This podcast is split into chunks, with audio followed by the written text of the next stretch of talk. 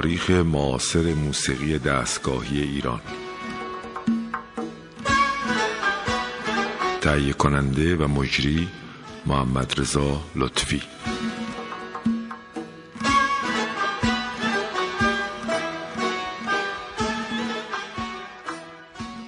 سلام بر شنوندگان عزیز رادیو فرهنگ. برنامه سرگذشت موسیقی که ما مشخصا رسیدیم به بخش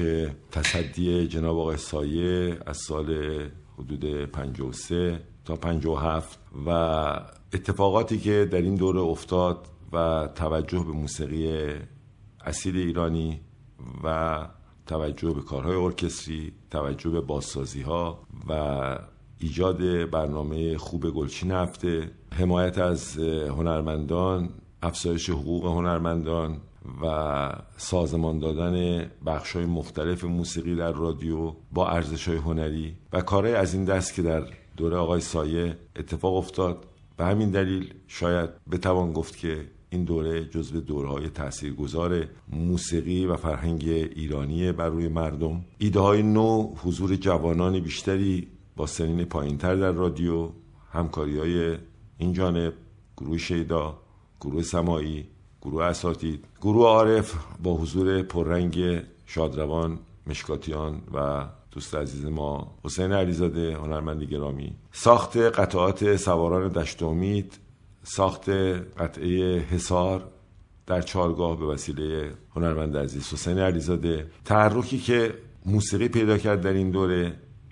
و استفاده این جانب از دف و فشار روی اسارت موسیقی تحرک ریتمیک خلاقیت همه اینا در واقع دست به دست هم داد با مدیریت آقای سایه و علاقمندی و عشق تمام کسانی که در اون واحد کار می‌کردن برای موسیقی ایرانی. یک مجموعه بسیار فوق‌العاده‌ای رو در اون دوره شکل داد و به همین دلیل تولیدات موسیقی این دوره روی جوانها، دانشجوها و مردم خیلی خیلی زیاد بود. اما در کنار این اتفاقات که به سختی پیش می‌رفت خطراتی رو هم به حال ایجاد می‌کرد. ابتدا این خطرات روی انتقام اشعار بود و آقای سایه گاهی از اشعار خاص که امکان اجراش بود با ترفندهای استفاده می‌کردن و گاهی قبل از اینکه این برنامه برای پخش بره که بیفته تو دست اندازای امنیتی در اون دوره اینو در واقع برای خود آقای قطبی میفرستادن و اگر آقای قطبی تایید می‌کرد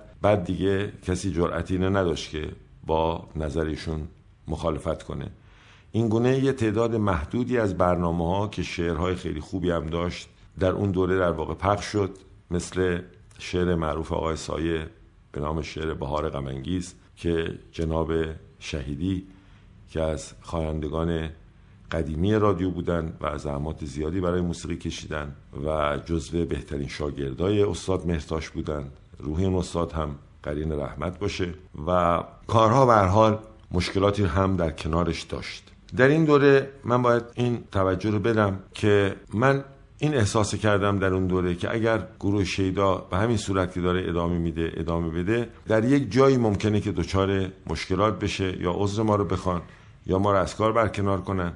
و یا صد راه ما بشن در رابطه با ایده های نوعی که داشتیم و در درون کارهامون رگاهایی از کارهای اجتماعی وجود داشت. برای مثال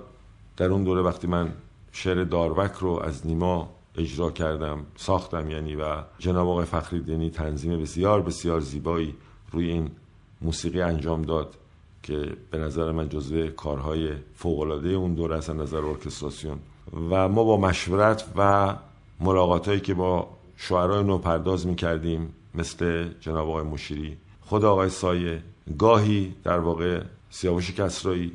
و گاهی شعرهای دیگه با این مشورت ها در واقع تلاش می‌کردیم که برنامه ها برنامه های بهتری از آب در بیاد. در اون زمان بیشتر مبارزات اجتماعی و نگاه اجتماعی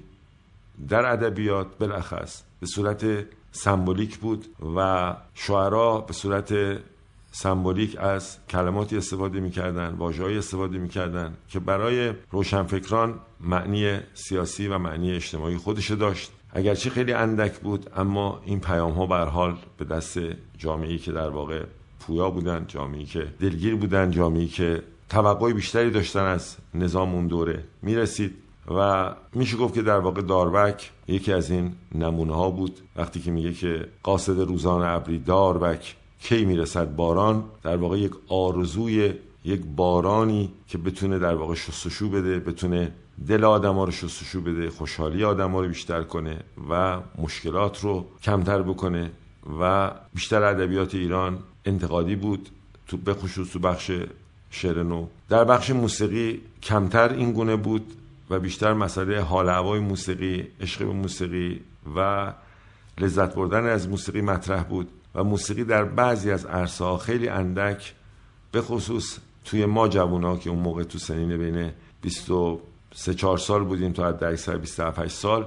در واقع همه ما آرمانگرا بودیم و دلمون می‌خواست که مملکتمون بهتر از اون چیزی که هست باشه و بشه. بشه کارهای ارزنده تر کرد و مملکت به جلو هدایت بشه. در اون دوره در واقع من به خاطر ترس از این مسئله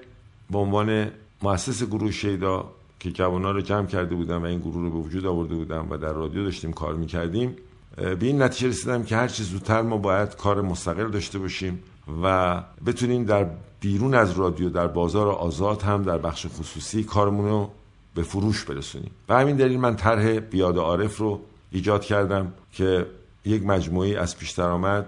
تصنیف رنگ چارمزراب آواز رو تنظیم کردم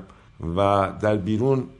تازه کمپانی ها با فروش خوب چند تا اثر موسیقی ایرانی مثل کار حسین علیزاده در نوا یک شکل بهتری پیدا کرده بود و بازار نسبتا خوبی هم موسیقی اصیل ایرانی داشت پیدا می‌کرد. اوایل کار بود در واقع. می‌تونست خب بهتر بشه. در ادامه این ما با صحبت که کردیم با آقای شجریان هنرمند گرامی آقای شجریان قرار شد که ما شش تا اثر رو من بسازم برای صدای آقای شجریان مثل همون بیاد عارف. و این شش تا اثر رو به اون موقع به کمپانی جهان موزیک در واقع که مدیرشون آقای اردهالی بود یعنی صاحب امتیازش بود متعلق بیشون بود بفروشیم. و با این 6 تا اثری که میفروشیم برای هر اثری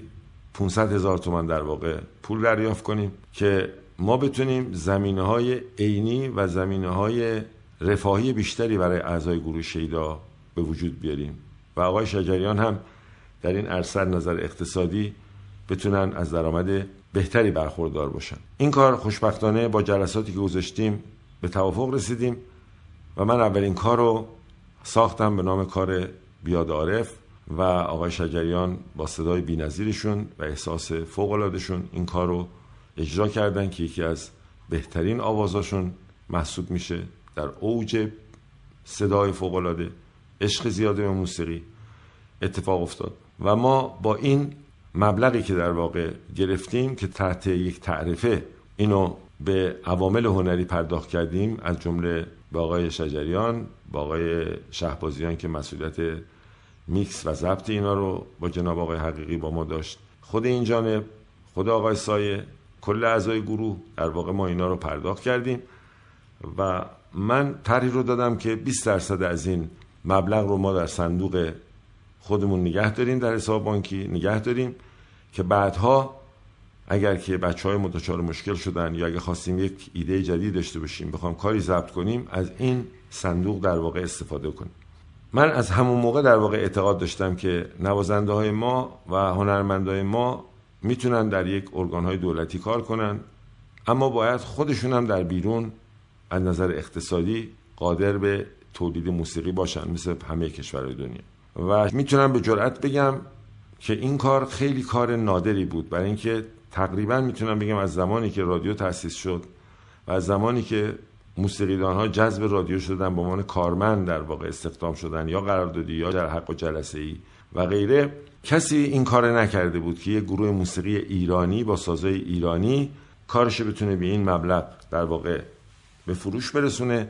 و این ایده رو داشته باشه که بتونه مستقل برای خودش برای گروه برای خواننده و عوامل هنری ایجاد درآمد خوب بکنه و اینها رو بینیازتر بکنه مستقلتر بکنه در این جهت. که این ایده در واقع همیشه تو ذهن من بود در خارج از کشورم همین ایده رو ادامه دادم در ایرانم که برگشتم به کار همین ایده رو دارم و فکر می‌کنم که باید هنرمند استقلال مالی استقلال روحی استقلال فکریشو داشته باشه در عین حال برای کمک به موسیقی در کشوری که زندگی می‌کنه باید به رشد موسیقی در ارگان دولتی مثل رادیو تلویزیون مثل وزارت ارشاد که در واقع دو مؤسسه بزرگ تولید کننده موسیقی هستن باید بتونه نقش داشته باشه و کمک کنه با حفظ کیفیت خودش با حفظ اصول هنری خودش که این خیلی خیلی خیلی مهمه که کیفیت کار و اون پرنسیپ های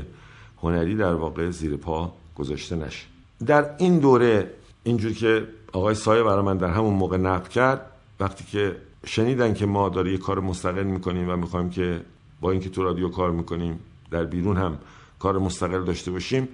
یه مقداری نگران کرد سیستم و به همین دلیل جناب آقای قفاری که مسئول جشن هنر شیراز و تقریبا جشن هنر توس بودن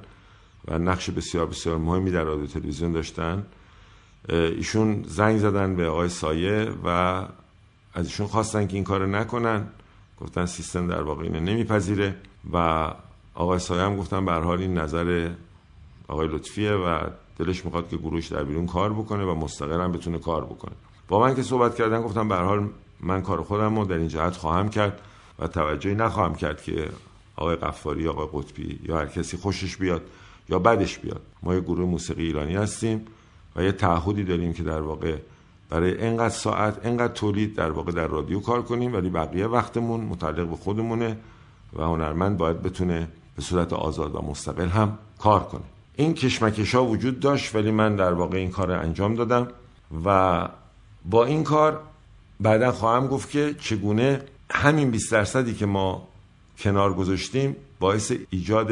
مؤسسه هنری فرنگی چاووش شد که بیشتر شما اطلاع دارین که این مؤسسه در فاصله زمانی که کار کرد آثار بسیار ارزشمندی به جامعه تقدیم کرد و اینگونه در واقع تأثیر گذارترین گروه های موسیقی ایرانی از سال 57 یا قبل از 57 تا 57 از 57 تا تقریبا دهه اول این کار رو ادامه داد. اینجا یه نکته خیلی مهمی به وجود اومد با اینکه آقای سایه خیلی در رابطه با هنرمندا کمک کردن که دستمزد رو بالا بیارن. اما دوست هنرمند گرامی ما آقای شجریان در واقع یه مقداری هنوز مسائل مشکلات مالی داشتن و علاقمند بودن که با مقدار حجمی که می‌خونن در رادیو که تقریبا هر هفته پنج روز در واقع دائم ضبط می‌کردن و از روی تلویزیون سرشون پخش می‌شد. اما باز هم در واقع توقع بیشتری طبیعتا داشتن که حقشون هم بود. ولی بوجای رادیو و بوجای تلویزیون یک سقفی داره که در واقع اون موقع این سقف از این حد نمی‌تونست بالاتر بره. با اینکه آقای سایه خیلی هم تلاش کرد که این سقف رو به حد اکثر برسونه و رسوندن و این باعث رونق وضع اقتصادی هنرمندای اون دوره بود که در با آقای سایه کار می‌کردن. در این رابطه یه نکته قابل اشاره است که آقای سایه فکر کردن که خب چه بکنیم؟ حالا به حال نیاز وجود داره که آقای شجریان در واقع مشکلاتشون حل بشه. به همین دلیل با من صحبت کردن گفتن که اگر امکانش باشه شما یکی از قطعاتتون رو که توی افشاری بود اگه اشتباه نکنم شما اونو ضبط کنین جدا در رادیو ضبط کنین آوازش هم ضبط کنیم و یک طرف هم ارکستر گلها آقای فخردینی قول دادن که یه کاری رو در واقع که خود آقای شجریان تصنیفش رو ساخته بودن که به صورت خام بود و بقیه کارش آقای فخردینی کردن. و آواز هم شما اجرا کنین که اونم دشتی بود که ما در واقع این مستر نوار با آقای شجریان بدیم که اینو در بازار آزاد در واقع بفروشه و اینجوری در واقع اون مشکل مالیشون در واقع حل بشه. ما هم با خیلی علاقه و با عشق زیاد این کار انجام دادیم و اینو تقدیم کردیم به جناب آقای شجریان این نوار رو روی آی کاست و روی ب کاست رو. همه کارش در رادیو انجام شد. ولی مقررات این بود که اگر که شما یه کاری در رادیو ضبط می‌کردیم و ارکستر گلها اجرا می‌کرد یا ارکستر ما اجرا می‌کرد و قرار بود آهنگساز یا صاحب اثر و یا اون کسی که در واقع این کار رو می‌خواد ببره بیرون باید کل مخارج ارکستر رادیو رو و ضبط رادیو رو میپرداخت و بعد می حق داشت که اینو در بیرون تکثیر کنه. خب اینم پول خیلی زیادی بود در اون موقع. چون تمام این قطعات در واقع متعلق به رادیو بود چه خواننده ها میخوندن چه آهنگسازا میخوندن قرارداد داشتن باید همه قرارداد امضا می‌کردن. البته اینو باید من اشاره کنم که من در مورد کارهایی که در رادیو تلویزیون انجام دادم و ساختم هیچ گونه قراردادی با رادیو تلویزیون امضا نکردم و بارها بارها آقای سایه در واقع از من خواست که این قرارداد باید اگه امضا نکنیم برنامه ها نمی‌تونن پخش کنن. گفتم من به حال قرارداد امضا نمی‌کنم. برای اینکه این نوع برخورد دستمزدی به صاحب اثر در واقع از احترام موسیقی کم می‌کنه و به همین دلیل شاید من تنها آدمی هستم که هیچ قراردادی با رادیو تلویزیون در مورد آثارم در واقع نبستم و روش شخصی در واقع کار من اینگونه رفت جلو. و بعد از اینکه این نوار ما خدمت آقای شجریان هدیه کردیم به ایشون و ایشون هم در بیرون اینو در واقع با مبلغ نسبتا خوبی در واقع در اختیار یک کمپانی گذاشتن. ولی باز این مسئله در واقع حل نشد و مشکلاتی به وجود می آمد و تا اینکه کار رسید به اینجا که آقای شجریان در واقع اعلام کردن که از رادیو تلویزیون دیگه کار نمی‌کنن و استعفا میدن و مشکلاتی رو مطرح کردن که در روزنامه اون موقع این مصاحبه هست و در ادامه این آقای سایه در واقع بر من تعریف کردن که من ایشون صدا کردم و گفتم که مشکل دیگه چی هست و بازم همون مشکل مالی در واقع وجود داشت و مبلغی رو که در واقع آقای شجریان پیشنهاد کردن برای ادامه همکاریشون این مبلغ خیلی بالا بود و آقای سایه هم نمی‌تونستن موافقت کنن با اینکه عاشق آقای شجریان بودن و اینگونه کار جناب آقای شجریان در رادیو کمتر شد. اما چون خود آقای شجریان از وزارت منابع طبیعی به رادیو اومده بودن و در استخدام رادیو تلویزیون بودن به کار تدریسشون ادامه می‌دادن و در همون دوره است که ما یه کاری در جشن هنر داشتیم و همکاری وجود داشت و کار موسیقی می‌کردن ولی کار موسیقیشون کمتر شده بود که این باعث خیلی ناراحتی روحی آقای سایه شد. و